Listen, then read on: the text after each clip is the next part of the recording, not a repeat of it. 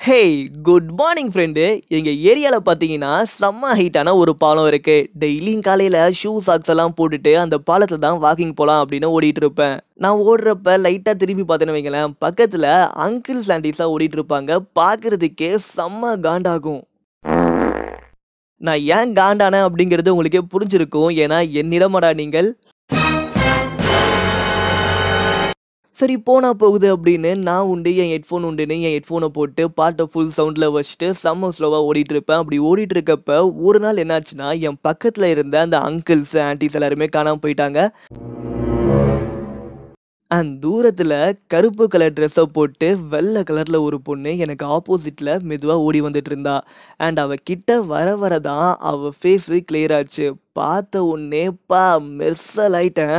விண்வெளியிலிருந்து கீழே விழுந்த தேவதை எப்படி இருப்பாளோ அப்படி இருந்தா.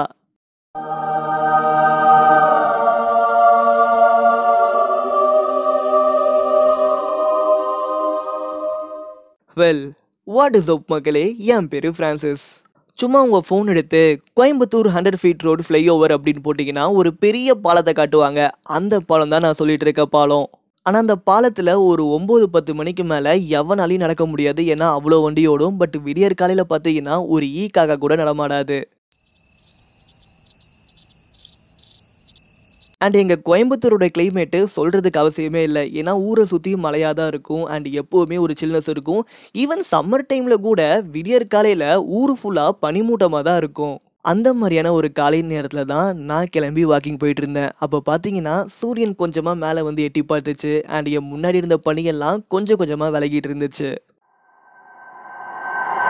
அன்னைக்குன்னு பார்த்து என்னோட ஹெட்ஃபோன் வேலை செய்யல பட் அப்போ தான் ஒரு விஷயத்த கவனித்தேன் என் பக்கத்தில் இருக்கிற அந்த ஆன்டி அங்கிள்ஸ் பேசுகிற சவுண்ட்லாம் ஒரு பக்கம் கேட்டாலும் அதையும் தாண்டி அந்த குட்டி குட்டி பறவை அந்த கிளி குருவி எல்லாம் கத்துற சவுண்ட்லாம் ரொம்ப க்யூட்டாகவே என் காதில் கேட்டுருந்துச்சு இருந்துச்சு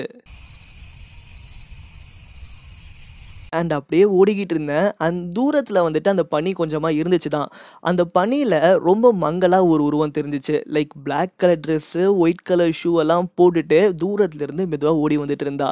அண்ட் அந்த பொண்ணு கிட்ட வந்த உடனே பா வேற லெவலு சொன்னால் நம்ப மாட்டீங்க. என் பக்கத்தில் ஒரு இருபது முப்பது ஆன்டி அங்கிள்ஸ்லாம் ஓடிட்டு இருந்திருப்பாங்க. அவங்க பேசுகிற சவுண்டெல்லாம் எப்போ பார்த்தாலும் தொணன் தொணன் கேட்டுக்கிட்டே இருக்கும். ஆனால் அன்னைக்கு அந்த பொண்ணு என் கிட்ட வர வர அவங்க எல்லாருமே மியூட் பட்டன் அமுத்தின டிவி மாதிரி ஆயிட்டாங்க. அப்படியே அந்த பொண்ணு எனக்கு ஆப்போசிட்டில் வந்து என்னை கிராஸ் பண்ணி போன உடனே நான் அப்படியே யூட்டன் போட்டு அந்த பொண்ணை ஃபாலோ பண்ண ஆரம்பிச்சிட்டேன். அந்த பொண்ணு பின்னாடியே ஓடிட்டு இருந்தேன். அண்ட் கரெக்டாக அந்த பொண்ணு என்ன பண்ணான்னு தெரில என் வீடை தாண்டி போகிறா அட பாவிகளா இந்த பொண்ணு நம்ம ஏரியா தானா அப்படின்னு நானும் அந்த பொண்ணை ஃபாலோ பண்ணிட்டு என் வீட்டு வாசலை தாண்டுறேன். எங்கள் அம்மா வீட்டுக்கு வெளியே வந்து நின்று டே தம்பி பால் பாக்கெட் வாங்கிட்டு வந்தியான்னு சொல்லி கேட்டாங்க. அப்போதான் ஞாபகம் வந்துச்சு எங்கள் அம்மா எனக்கு கொடுக்குற ஒரே வேலை காலங்காத்தால போய் பால் பாக்கெட் வாங்கிட்டு வர்றது தான் அதையே வாங்காமட்டேன் அதுக்கப்புறம் இல்லைம்மா மறந்துட்டேன் வாங்கிட்டு வரேன் அப்படின்னு சொல்லி திரும்பி பார்க்குறேன். அந்த பொண்ணை காணோம். எங்கடா போனா? அப்படின்னு சொல்லி நானும் இன்னொரு ரவுண்ட்லாம் ஓடிட்டு பால் பாக்கெட்டை வாங்கிட்டு வீட்டுக்கே வந்துட்டேன். கடைசி வரைக்கும் அந்த பொண்ணை என்னால் கண்டுபிடிக்கவே முடியல.